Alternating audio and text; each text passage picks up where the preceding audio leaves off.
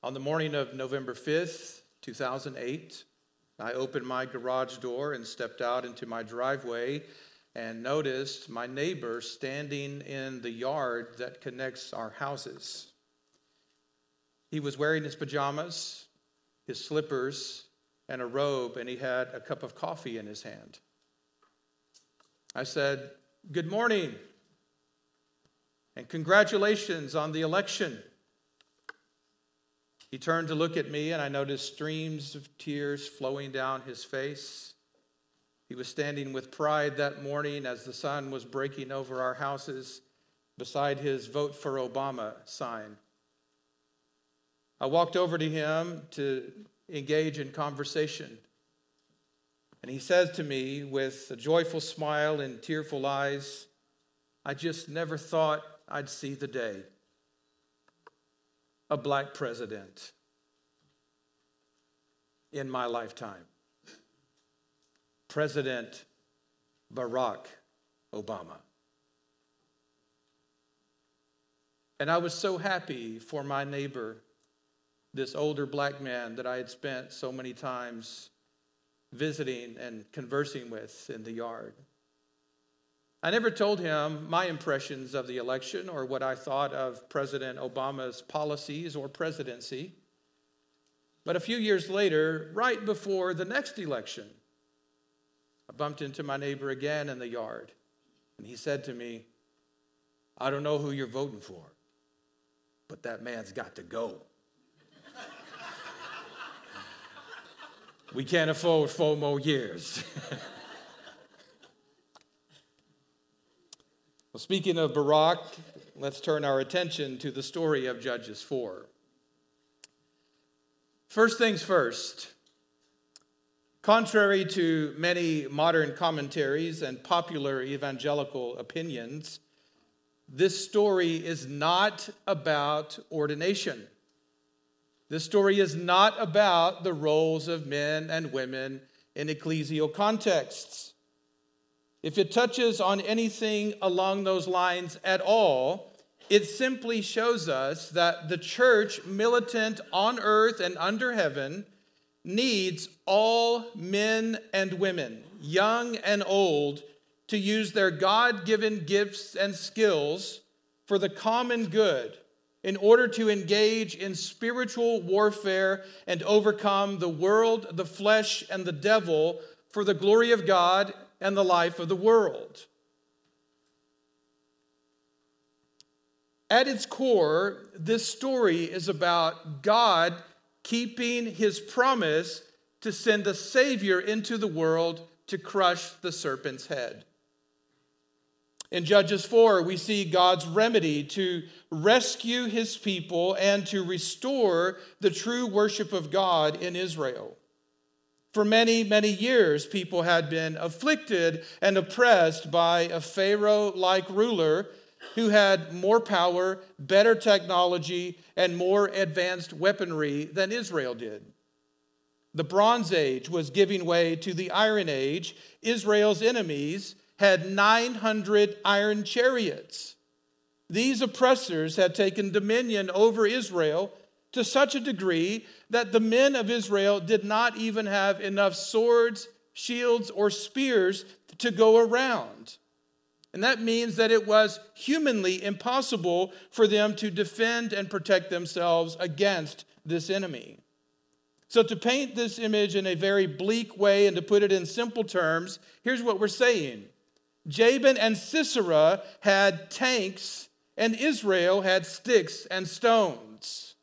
They had not yet come into the Iron Age, and so they were at the mercy of their merciless masters. And God's remedy to rescue his people and restore the true worship of God in Israel involved a Jewish woman named Deborah, a Jewish man named Barak, and a non Jewish woman named Jael. They are a type of Israel, Christ, and the church. Deborah is called the mother of Israel. She is a prophetess and a judge. She's filled with the Holy Spirit. She is God's mouthpiece to Israel. She held court under a palm tree, and there she assessed and evaluated all the men of Israel. And it was there that she selected one man to be the savior of Israel, a man named Barak. She called Barak to rescue Israel, and since he was from the tribe of priests, this rescue mission would ultimately result in the true worship of God. Barak did not come out of nowhere like lightning from a clear blue sky. You see in the story that Barak was already a leader. He had 10,000 men at his command. And Deborah knew Barak and called on him to lead all of those men to engage Sisera and his army in war. I love what St. Ambrose, Bishop of Milan, in the late fourth century AD, said about this story. Deborah's motherly affection did not allow her to keep her son out of danger. Rather, her zeal urged him to go forth into war and on to victory. Did you hear that, mothers? Worldly wisdom tells you to coddle your sons and to keep them safe and to make the world soft for them. But godly wisdom tells you to encourage your sons to toughen up to do hard and scary things, and to face the dangers of this world with courage and conviction. Deborah did this for Barak. Lois and Eunice did this for Timothy. Elizabeth did this for John. Mary did this for Jesus, and the sword pierced her soul. Mothers, you need to do this for your sons. Why? Because believe it or not, sons can and will do almost anything, especially if they have the support of their mothers, of their Deborahs, of their church.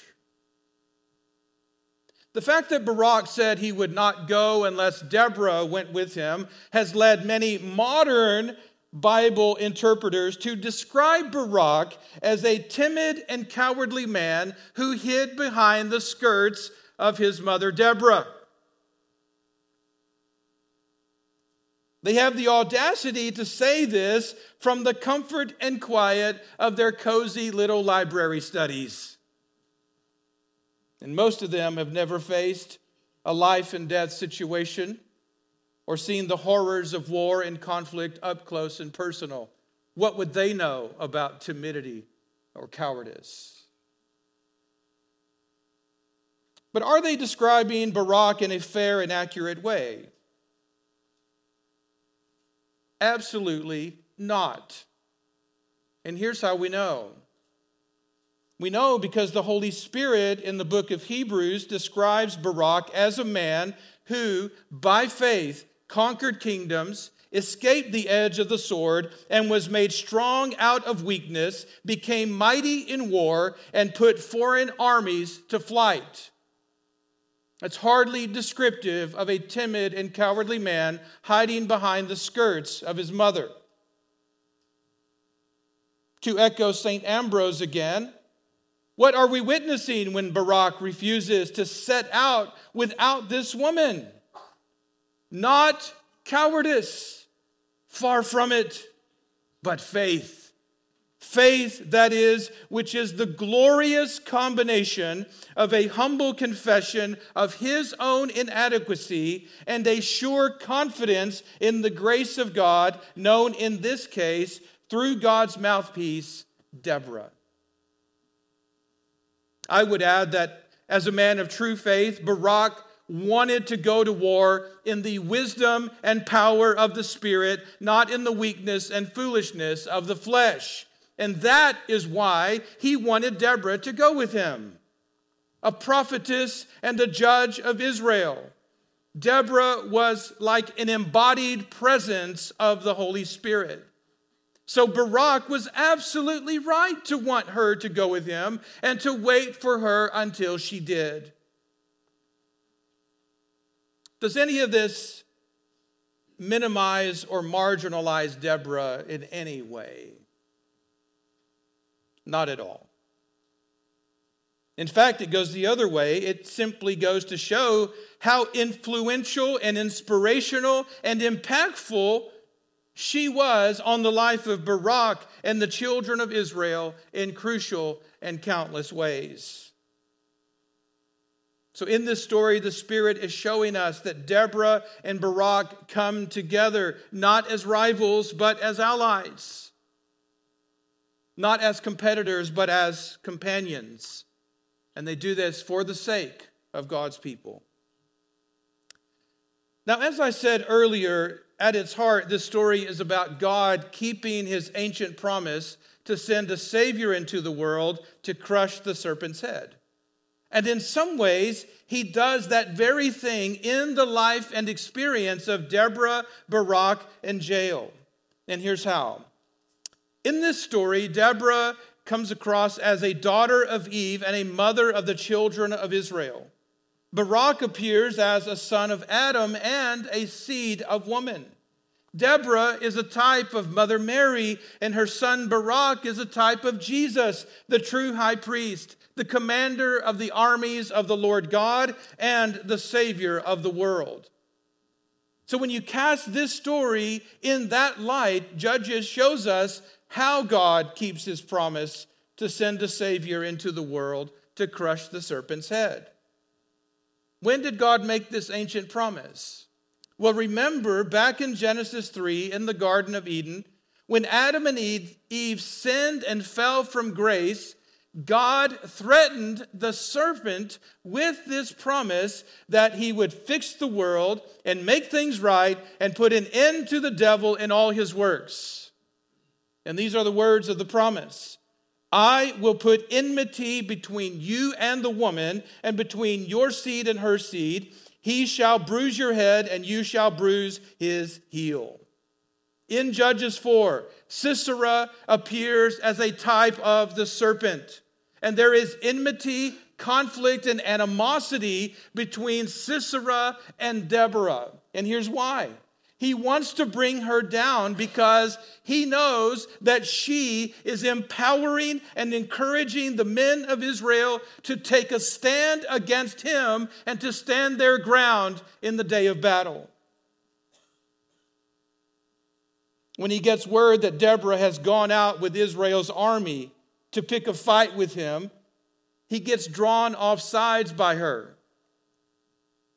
He sees her as a soft target that he can easily overthrow. And he goes out to war with his mother's support. Sisera goes after the mother of Israel and her children with the support of his own mother. And he leads out with all the power and might of his iron chariots and his locked and loaded army, rides out like a raging dragon to devour this woman and her offspring in his imagination, this will be an easy fight. Judges 5 tells us that his own mother is at home cheering him on, gazing through the lattice, waiting for him to come home, hoping for his arrival at the window, and praying that he will defeat his enemies and rape a few women and sow the seed of the serpent, pillage some villages, and bring home the spoils and stories of that victory. Don't miss what's happening here. In this story, Mothers are at war, and so are their children. The seed of the serpent waging war against the seed of the woman. And Mother Deborah is leading the charge. She uses herself as bait to draw Sisera out for war, while Barak and his men hide themselves in the bowl shaped peak on the top of Mount Tabor. And there they are instructed to wait until just the right moment. And then they are to come down from the mount and unleash the wrath of God on Sisera's army. By military standards, this whole strategy is risky. If nothing else, it gives Sisera and his chariots an, an unfair advantage over Barak and his men. But Sisera didn't know that.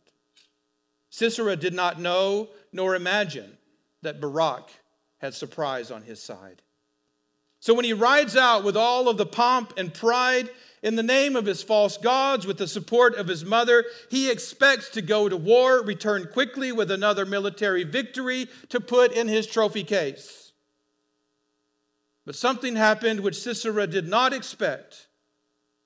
The weather changed and his world collapsed, which in his life and worldview would mean that the gods have turned against him and are not on his side. And that was true. Because the true God of storms descended from heaven and marched out to war against him. And as God drew near, he weaponized creation and turned the elements of water, earth, and sky against this serpent and his army. The earth trembled, the sky ripped open, rain poured through a gaping wound, and the clouds dropped floodwaters on the battlefield. The river rose and the mountains melted, and all those iron chariots became death traps in the muck and mire of that battlefield. And Sisera's war machine came grinding to a halt. As a result of these acts of God, Sisera was utterly disoriented and discombobulated by the cacophony of winds and waters that were arrayed against him by the Lord. For the Lord God Almighty, maker of heaven and earth, went out before Barak and his 10,000 men. He led the charge and delivered Sisera and his army into Barak's hand. And then Barak and his men put all Sisera's men to death with the edge of the sword, except for Sisera, who, like a serpent, slipped away and hid. Sisera fled from Deborah and Barak from fire and lightning, from storm and sword, to the tent of a woman named Jael. Now look who's hiding behind the skirts of a woman. Jael's name means useful. And Sisera believed that she would be useful to him and help him and hide him from Barak but he was never more wrong in all his life. Up to this point in his life, and especially in this war, no living man could hinder him. No living man could kill him. But Jael is no man. And she is about to unman this serpent man and take all the glory for it. What she does is put into an epic poem. It's a song describing her deliberate and intentional acts against this serpent. When Jael saw Sisera fleeing for his life, she called to him and said, Turn aside, my Lord. Turn aside to me. Do not be afraid. And with seductive speech, she persuaded him, and her smooth talk compelled him. And all at once he followed her and turned aside to her and went into her tent. She covered him with a comfy and cozy blanket. She tended to him and treated him like a king. She gave him far more than he asked for. When she refreshed him, he rested. When she satisfied him, he slept. And then she sent her left hand to the tent peg and her right hand to the workman's mallet. And she struck Sisera she crushed his head. She shattered and pierced his temple. Between her feet, he sank, he fell, he lay still. Between her feet, he sank, he fell. Where he sank, there he fell, dead. The place Sisera imagined to be a haven of rest became for him a chamber of death. He had escaped the sword of Barak, only to be nailed by Jael and waylaid by a tent peg. Now, don't miss the point of what just happened here. Don't miss the point of what you just saw and heard in this story. In this part of the story, we get to see God keeping his ancient promise to send a Savior into the world to crush the serpent's head. What you saw and heard in this story just now was a reversal of what happened in the Garden of Eden. There, the serpent seduced the woman and tempted her with fruit. He deceived her, and she fell from grace and died. But here, the woman tempts the serpent and seduces him with her milk. She deceives him, and he falls in disgrace between her feet, dead. This is a story of vengeance. Jael gets revenge for what happened to her mother Eve in the Garden of Eden. Like Deborah, Jael is a daughter of Eve. She's also a type of Mary. She is called the most blessed of women because, like Mary, she willingly offered herself, body and soul, as the Lord's servant. And as a result of her useful service, a seed of the serpent was crushed under her feet, and the land enjoyed peace for 40 years. All of this is a vivid reminder of what the psalmists tell us that some trust in chariots and some trust in horses, but we trust in the name of the Lord our God. They are brought to their knees and fall, but we rise up and stand firm.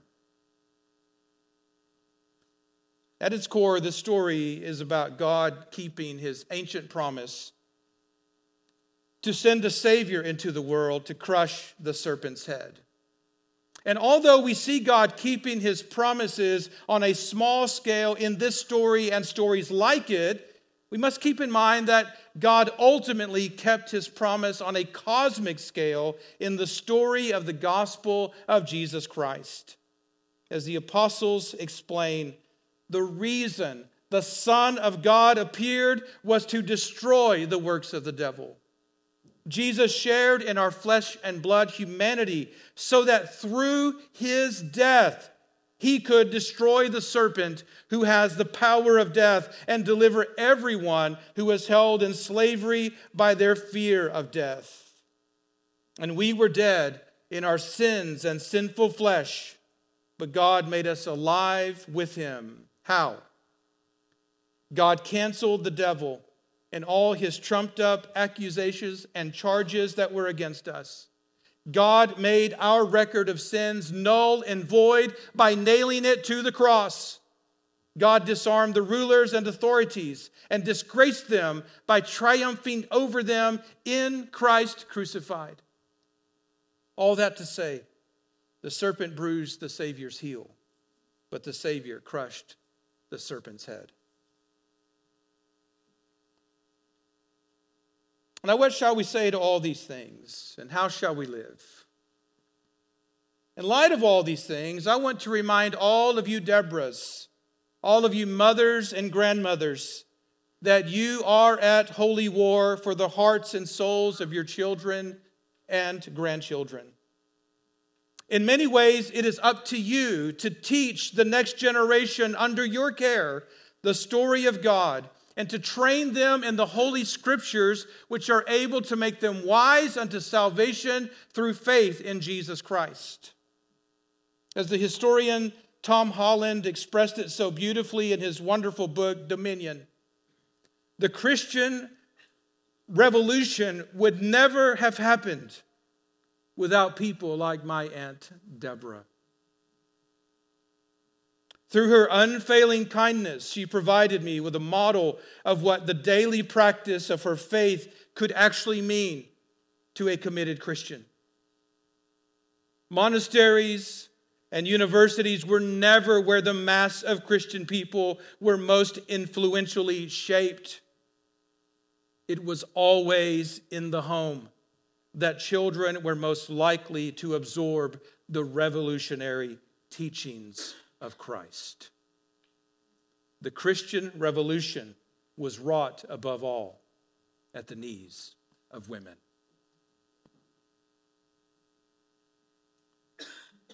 I also want to remind all you Baraks, younger and older, that you are at war with the world, the flesh, and the devil, not just out there, but in here and especially in your own hearts. We need the love and the support of our Deborahs, of our mothers and our wives. We need their wisdom and strength. We need their gifts and grace, and they need our strength and honor.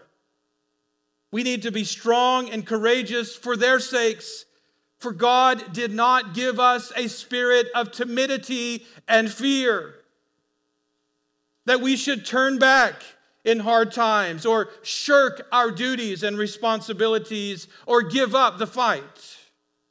God gave us a spirit of power and love and self control so that we can fight the good fight of the faith all the way to the end, all the way to the victorious end.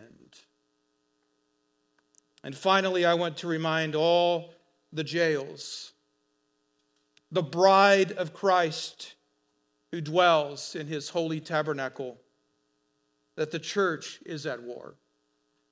But our struggle is not against politicians or movements. Our struggle is not against flesh and blood, but against the rulers and against authorities, against the cosmic powers over this present darkness, against the spiritual forces of evil in the heavenly places. And the weapons of our warfare are prayer and the sword of the Spirit which is the Word of God, which are supplied to us for the left hand and the right hand. And their power is from God and not from us.